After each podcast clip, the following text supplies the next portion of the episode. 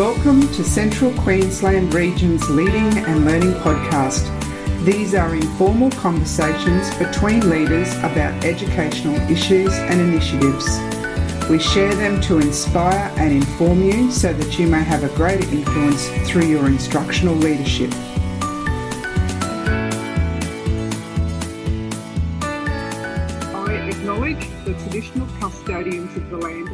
Central Queensland on which we play, learn, and work. I respect and honour Aboriginal and Torres Strait Islander elders past and present.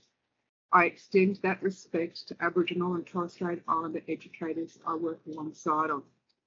I recognise the stories, traditions, and living cultures of Aboriginal and Torres Strait Islander peoples on this land and commit to building a brighter future together. Hi, I'm Trudy Graham, your host for the show. I'm an Assistant Regional Director in Central Queensland based in Rockhampton. And today, that acknowledgement of country has never felt more important than the team that I'm about to talk with. So let me introduce Kath Lawler, Assistant Regional Director, also in Central Queensland, and of course, Kath based in Mackay. Welcome back to the podcast, Kath. Thanks, Trude. Delighted to be here my next few guests are also no strangers to the podcast. I've got our Indigenous Pathways and Partnership Coordinators, the lovely Saini Willett, again based in Mackay. G'day, Saini. Hello, how are you? I'm really well and just really looking forward to this conversation with you. And Charmaine McKeon Parlett, also an Indigenous Pathways and Partnerships Coordinator based in Emerald. G'day, Charmaine. Hello, Trudy. It's great to be back. It's great to have you back. And it just gets better because we've also got Sophie Yasso. Sophie is our community education counsellor. G'day, Sophie. Hi, Trude, darling. How are you? I am really well. And look, you're all very familiar with the podcast because you've been on with me before, but our next guest is a part of this team. First time for her. Welcome, Rhonda Busk. And of course, Rhonda is our head of department with State Delivered Kindy. Hi, Trudy. I'm so happy to be here with all of you today.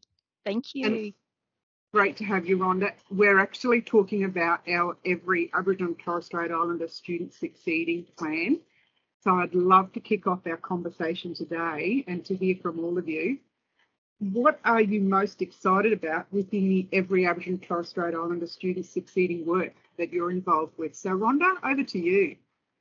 I guess the word change comes to my mind. So I'm excited about seeing the change that is happening in Central Queensland region. That's brilliant. Thanks, Rhonda. Charmaine, what are you excited about? I think I'm going to start with the words value and trust. The fact that we were in the URCQR space and middle leaders and lead learning days, it's like setting the scene that we've valued as people in the team. So to me, it, it's value and trust. And it's positive to hear that, Charmaine. Sophie, what are you most excited about with the work? I think it's the partnerships and the co-designing of everything. Uh, since we've formed this team with the lovely Kath, we've never had a voice so big in this area. I've never heard a voice so big than the Indigenous perspectives all the way through. Coming from the top, I think it's a blessing. And listening to our voices being heard is amazing in this area. Yeah, and I can see you nodding, Saini. What are you excited about? Yeah, I'm probably excited about a few things. I'm really excited about our team our team leading the Aboriginal and Torres Strait Islander education is intentional. That's what I'm really excited about. Even getting a little bit emotional because the word intentional is there. The way that we are working right now is unique and authentic. And it connects to the cultural capability framework in the knowing and the doing and the being I feel our connectedness in our team, and I believe that it is making that 1% difference in our CQ region.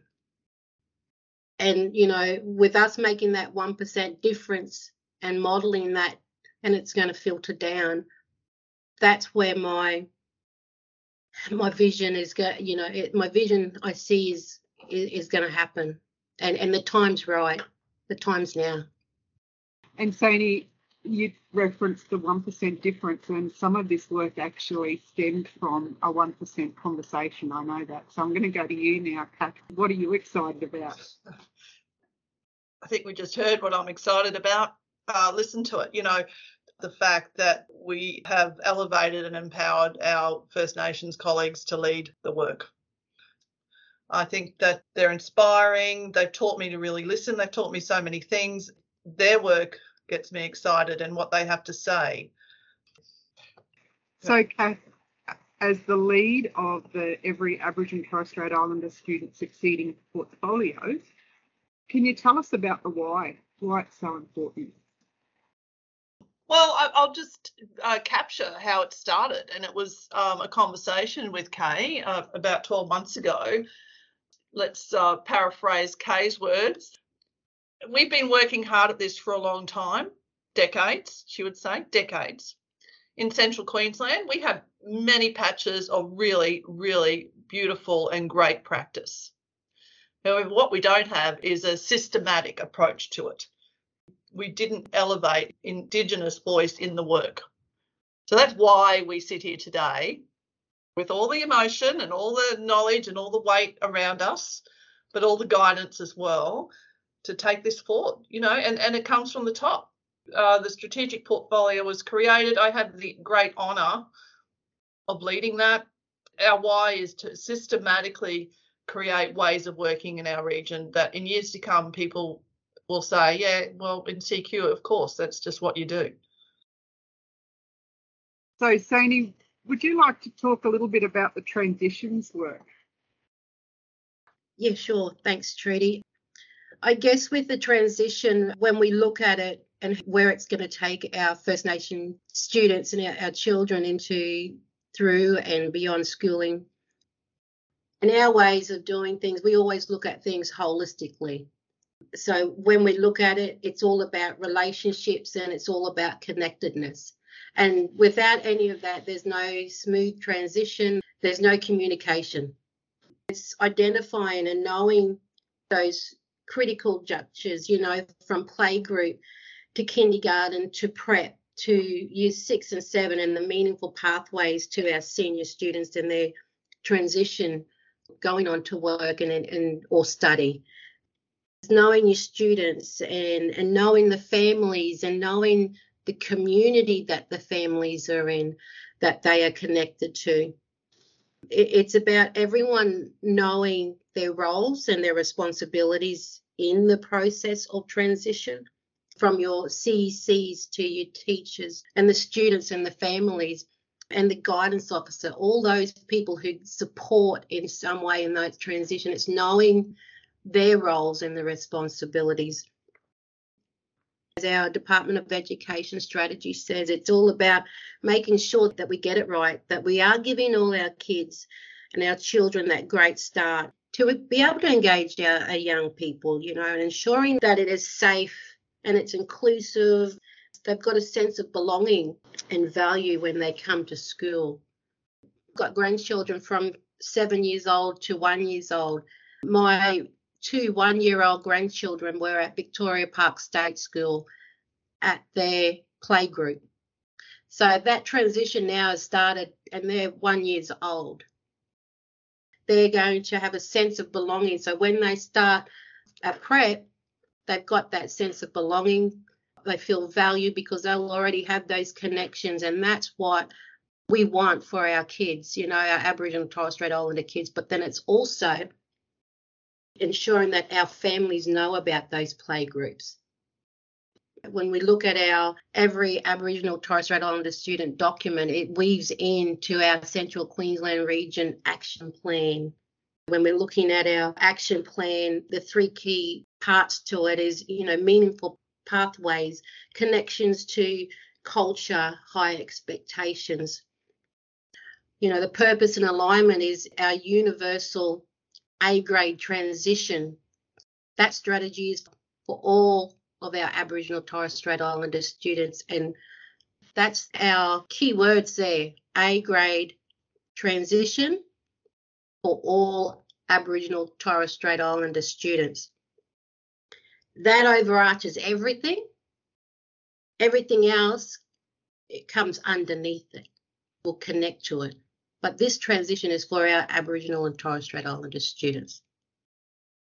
Tony, I, I, ha- I just have to bring Rhonda in here because she's nodding and grinning as you speak. So, Rhonda, I'm sure you've got a lot to offer in this space in terms of the work you do with transitions.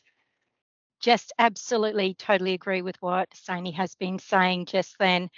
And I guess the importance of transitioning the whole family, you know, coming back to that and building those relationships. Once you have those, you can take those children on to high school and university and, you know, so on. And I'm just going to link in Charmaine because there's a nice connection here, you know, talking about community and family. And I think that links really nicely, Charmaine, in terms of the work that you can speak around engaging with the community and, and the work that's happening in the co-design space as well. I was sort of looking at this thinking with the seven phases of co-design. So you work through, so the whole plan or the whole goal is to form a local community education body. So that's where you are at phase seven. So there's there's phase one information sharing. So this is sharing that information with stakeholders. The phase two connecting with community, which is like your pre-community consultation.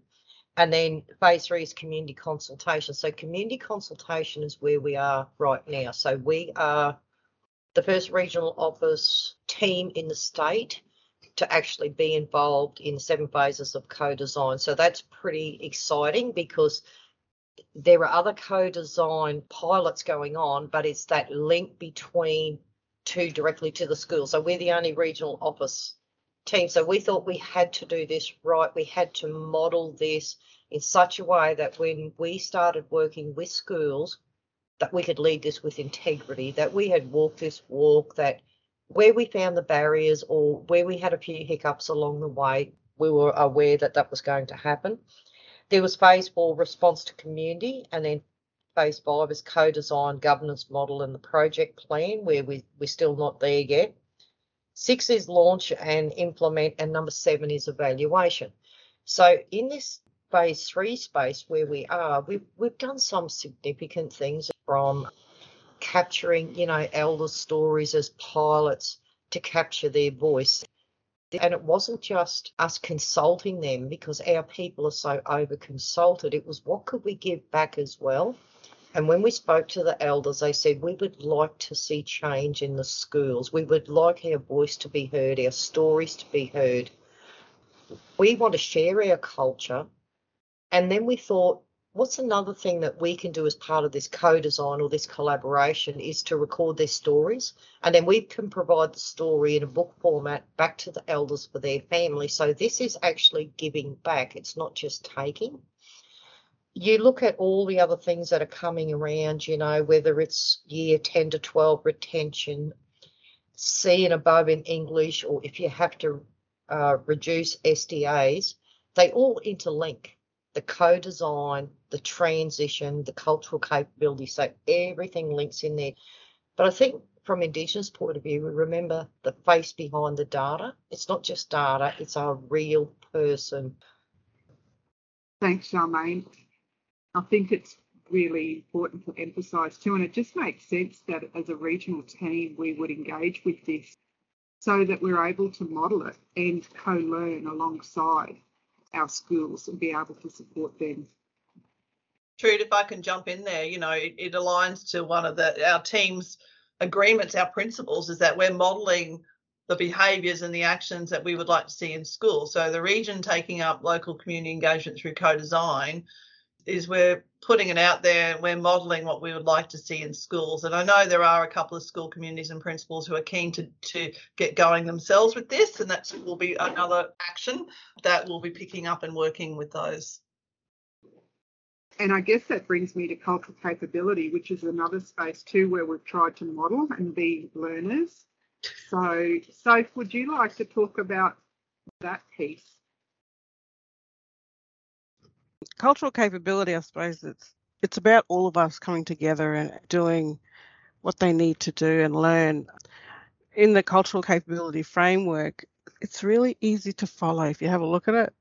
The seven directional ways of where you should be, but it's all about knowing, doing, and being. You know, you, you think about it. We sit and yarning. What are you doing?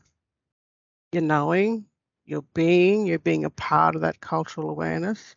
And for non-Indigenous people, sometimes they they'll only see the surface. I think a lot of principals will say, you know, we see the surface, we don't go deeper. So we introduce the yarning circle. And in introducing a yarning circle, you're putting everybody in a culturally safe place for those voices that are allowed to speak and those voices that um, speak too much, maybe for us. Because when you're sitting with elders and you're going out to community, like what Charmaine was talking about, you've got to actually sit there and listen. And, and if they want to, you know, voice their issues, you need to sit there and listen, but deep listen. What are they actually saying? You pause and give space for the thinking. Because we take a little bit longer. We do. Just to get to um, in our IELD learning for some of us, we're contextualizing your talk, Treaty. We're I'm contextualizing, you know, where CAF comes from.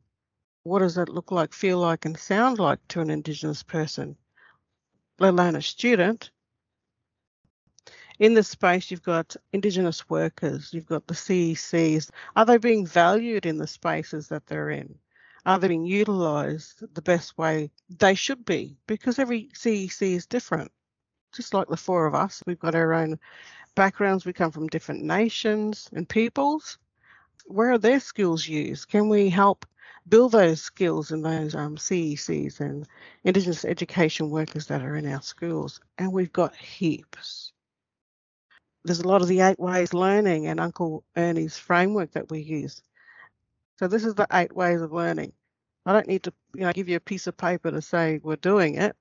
There's my storytelling but it's contextualizing it all together and getting those stories from community and kids. You know, where do you want to be? Would you like to learn something special in your school? Having those conversations. That's cultural capability. You're building their cultural capability as well as us as Indigenous people. We're learning from you fellas too, because we need to contextualize what, what do you mean by differentiating? Is there a simple word I can use to explain to the kids and to parents? Or just give me a simple word that I can use and we'll work that out together. And with that co-designing, this is what it's all about. I go everywhere now and I can hear my non-Indigenous colleagues speaking up for our kids. I walk past the pod and they're, you know, have you asked this about their families? Are they Aboriginal Torres Strait Islander? Oh my gosh, it's everywhere. I haven't heard it so much. It's like fireworks going off everywhere. So those fireworks are affecting everybody around their pods. We can hear it in schools and it excites us because that's the that's the talk we want to hear. We're going to come into the middle leaders and leading learning days now and we're taking URCQ all the way with these days, we will build your capability. We will have yarnings, you know, the best yarnings you need to know and feel, see, and hear what it's like to be Indigenous in our spaces.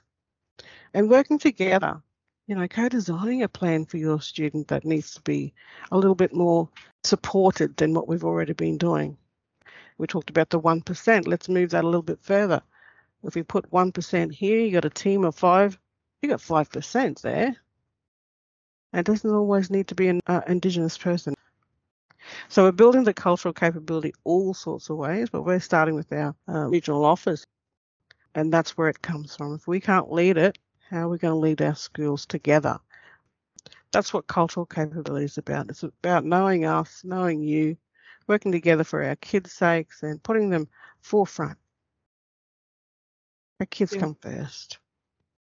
And so if I'm just reflecting back to in terms of cultural capability, and, and that's our walk on country, we actually have in our plan about offering that opportunity across our region. So would you like to talk a little bit about that?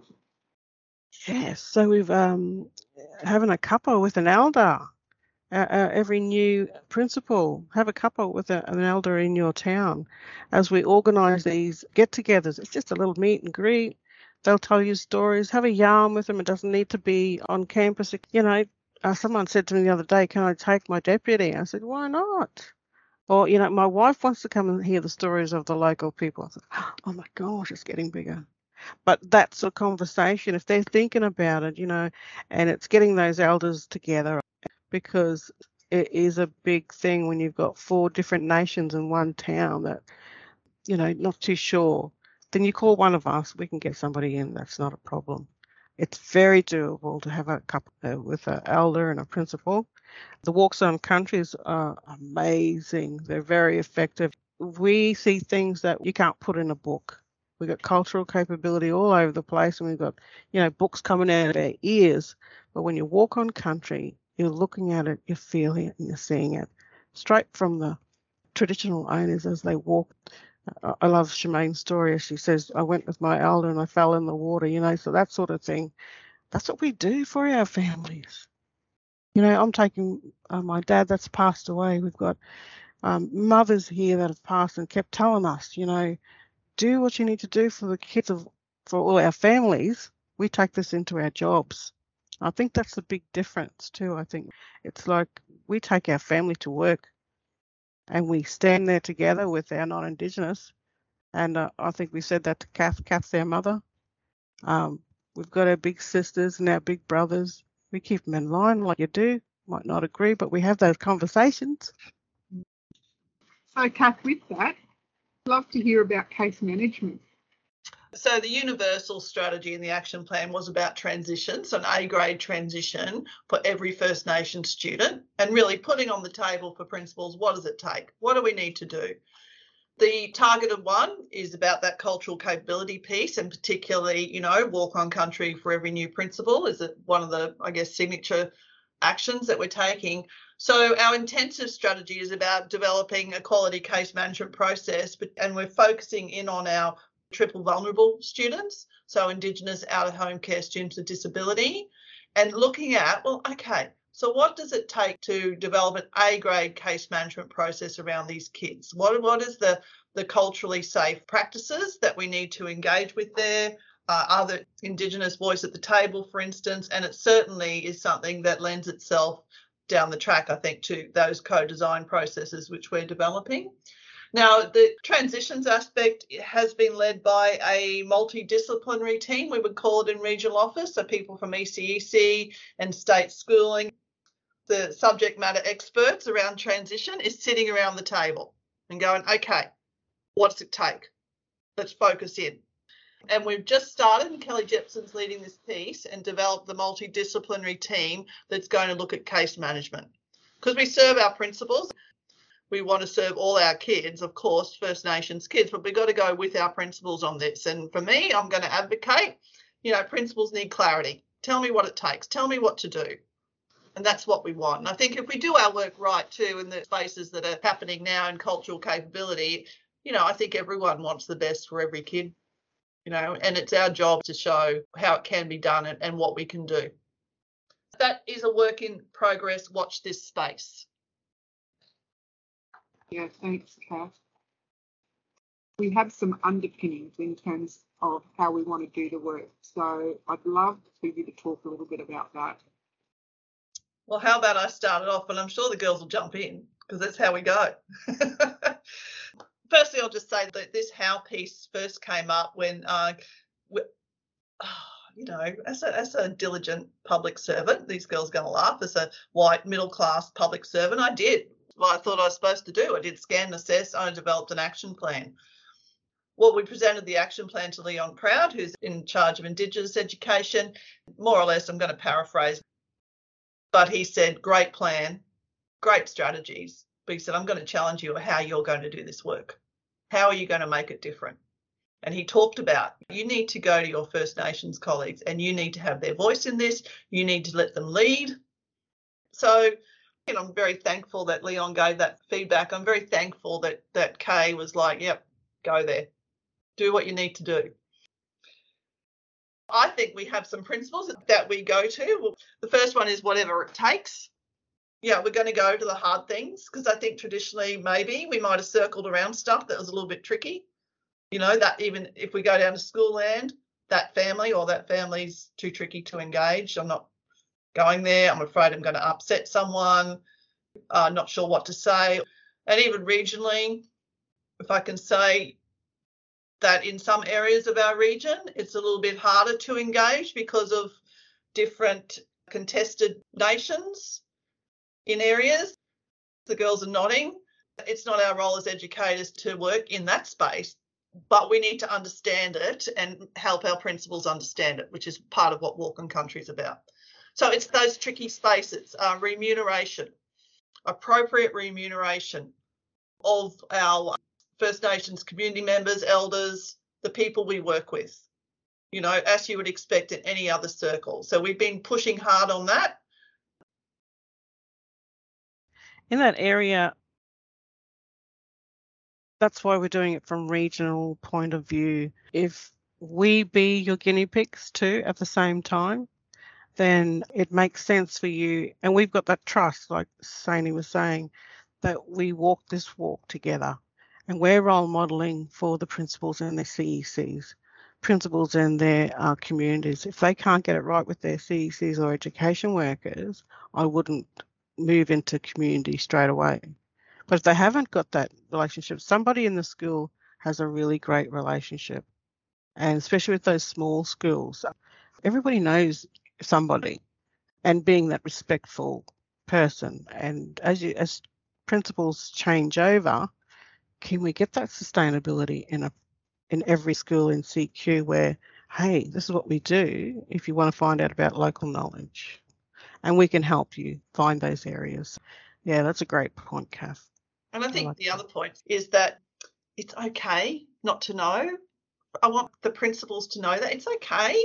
Just ask you know, because we know that I know myself, you know, used to be pretty tentative around stuff and not sure should I ask that? Should I say that? What'll I do here? Well, now because I have relationships with my team, I know you guys have laughed many times about my attempts sometimes at doing things and saying things, and but it's okay. And I think principals need to know that. Like if you have the right will and the moral purpose, you have the relationships, well, it's okay. Go and have a go. And I think it's probably encouraging principals not to be afraid to ask for that advice or support.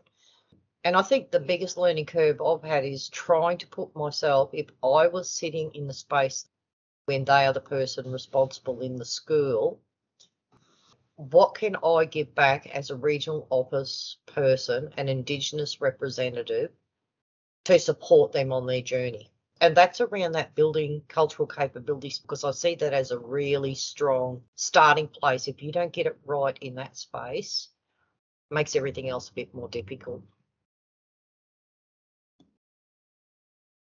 This is where that 1% comes in because now that we're looking at what does it take, it's taking us to make the difference because something needs to change. And this is the change that now is happening. Yep. Um, and you know, those cups of teas, those walk on country, that's the foundation that we're now laying for us to be able to build those relationships that we're having with our principals and with our regional staff and department. You know, we're, we're laying the foundation so that we can take the next steps and move on to the next steps. And I guess I also think of this year's reconciliation with be brave, be respectful. And I'm hearing that. I'm hearing that from fellow educators. They are feeling like they can ask these questions of us, you know, and that's what we want. Not to just not do something because they're scared, but be brave and, and be respectful and make that change. Can I just share an example? Uh, and I'll shout out Kim Saxby, principal at Youngla. She recently had the couple with an elder with Saini and Uncle George, and she sent a beautiful email after. What you'd perceive as a fairly simple act, but it's deep and it's about relationships. She already said that, you know, as a result of that, the things that she's looking at is authentic acknowledgement of countries, looking at a cluster walk on country, including all the staff in the cluster, having a cluster planning day to help embed Indigenous perspectives, exploring eight ways of learning pedagogy in Uncle Ernie's holistic framework, and inviting Saini and Uncle George back to a clustered dance workshop in semester two. That simple connection piece that our region is doing as our work systematically, every new principal, welcome to CQ. This is what's important. We're going to connect you up. But then principals, we want them to be bold and brave enough to go, right, okay, I, I see it. I see what I need to do. So to bring this to an end, I just wondered if there was any last words that you'd like to share. Well, for me, I'll just say in the Director General's last podcast, you know, those words he said, don't wait, act now. He was talking about the cultural capability framework and the work ahead of us. Don't wait, act now. And that would be my call to arms to everyone. We're ready. We've done a lot of work over the last 12 months getting to this point and i think we're ready now to go with people on the next level. And I, I, think i used the word grit the other day. Let's get some grit. Let's get it happening. We need to change some outcomes. We need to clear the way for principals. We need to guide them and make it very clear for them the ways that that we can make a difference. But yeah go there. Let's do what we need to do. That might be the next um NAIDOC theme Go um, there. Yeah, yeah, yeah. Because this year's is get up, stand up, and show up. You know, it's for our Indigenous people, but I actually think it's for the non-Indigenous. You know, get up, stand up for us, show up for us. Show up for the kids that you have in the schools and your kindies. Be authentic, be real. We know when you're gammon, and parents know when you're gammon. When you go out in the community, when you haven't even got that relationship, be brave, walk with us, just walk with us and you can't go wrong. Yeah, I was sort of thinking as a as a wrap up for me is probably going back to what Saini was saying and Kath was talking about was that one percent. When you say about the systemic change, it's big. Um, how can you achieve it? It's too big. But the minute you go down to that one percent, oh, what can I do? And your one percent could be you personalise your acknowledgement to country. And then you've done that. So then, okay, what is my next 1%? So it's those little steps, and your 1% could be your cuppa with the elder. And that'll lead to another 1%. And and if you have 10 staff in your school, because you're the principal leading the way, that's 10%. So to me is I'm thinking that's achievable goal. You can do that. And don't be afraid to ask us for help or support because we're here to support you. I guess my, something I would like to leave everyone with is build those relationships with families to ensure our Aboriginal and Torres Strait Islander children feel a sense of belonging and connection to culture, to their school community, and in their classrooms. I don't know, how do we sum it up? It's everything that we've said, it's everything that we're doing. I think what I said earlier on, the time's right and the time is now and we're moving forward. I think we just have to remember to be patient because it's not going to happen overnight. With the Aboriginal and Torres Strait Islander cultural capability framework, we've got that and it's going to guide us to be able to take those steps together. It's going to give us more understanding, give you more understanding as principals, and it's going to give you a step by step guidance where we will be walking with you through this, you know. So, like I mentioned before, the foundations are now being laid, and we're, we're doing that here at Regional Office so that we can model it and walk with you through it. So, and I thank you for everything that, that you do as principals as well.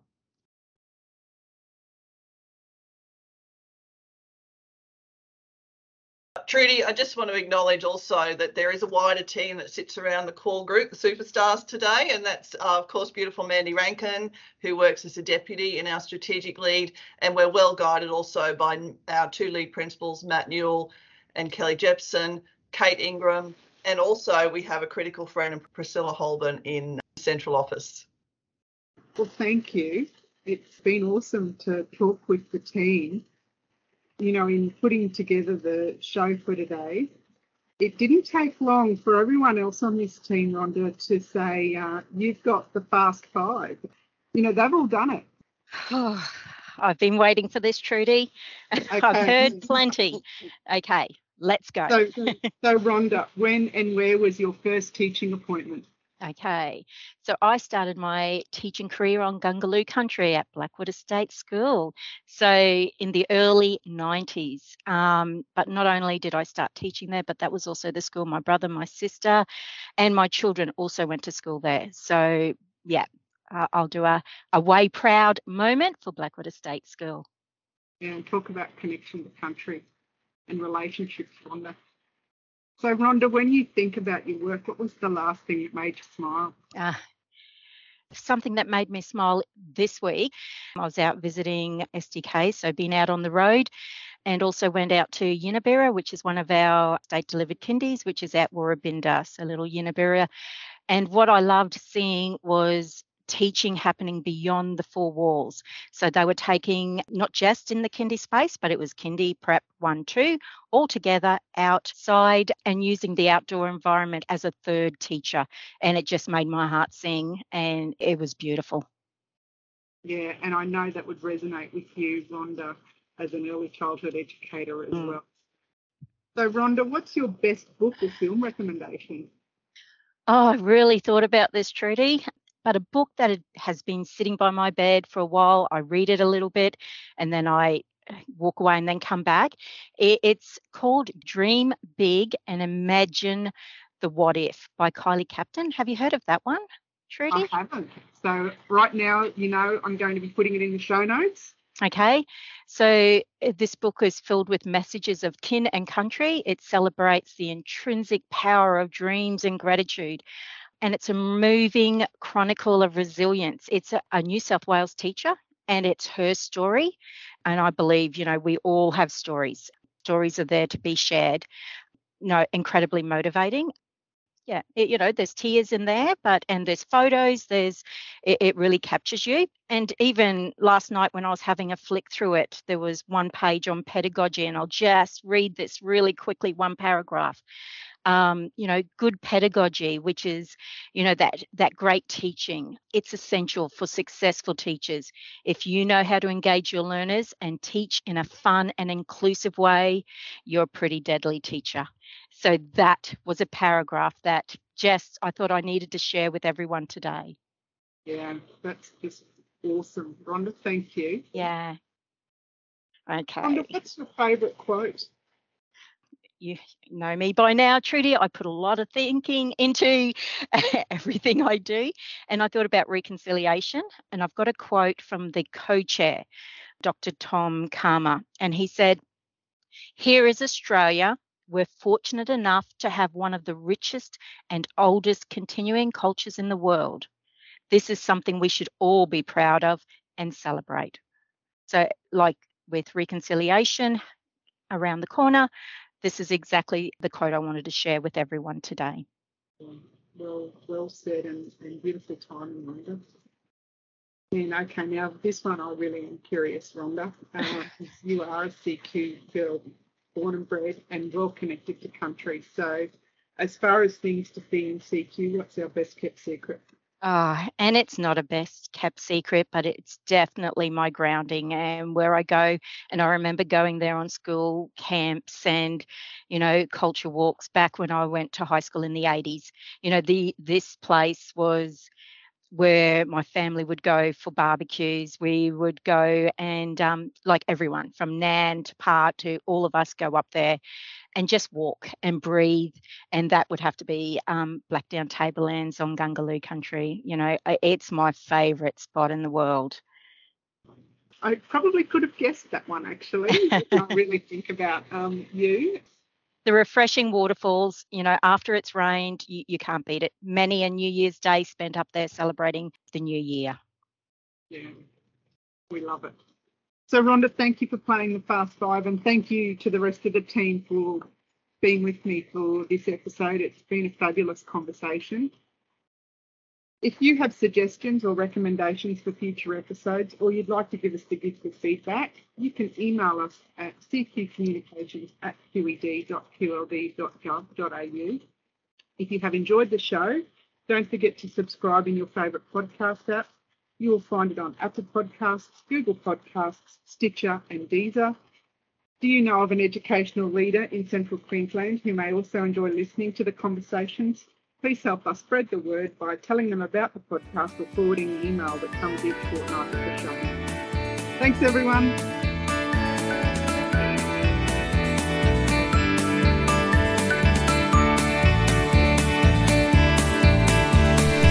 Thank you for listening to Central Queensland Region's Leading and Learning Podcast. We trust this conversation has given you the information and inspiration to lead so that every student in our region succeeds.